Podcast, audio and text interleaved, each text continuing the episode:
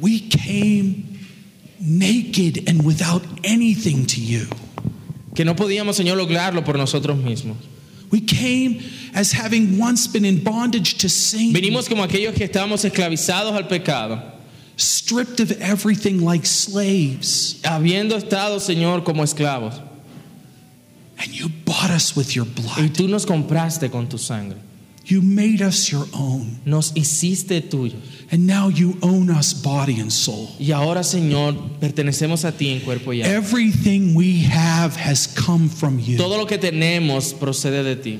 Everything we are except the sin has has been has come from you. Todo lo que somos, exceptuando nuestro pecado, viene de ti. We thank you for who you have made us. Gracias por quien eres. Señor. We thank you for what we have been given. Gracias por lo que nos ha sido dado. We pray that we would use it in service to you Que oremos que esto sea usado en servicio a ti, and our brothers and sisters in para Christ. nuestros hermanos y hermanas en Cristo.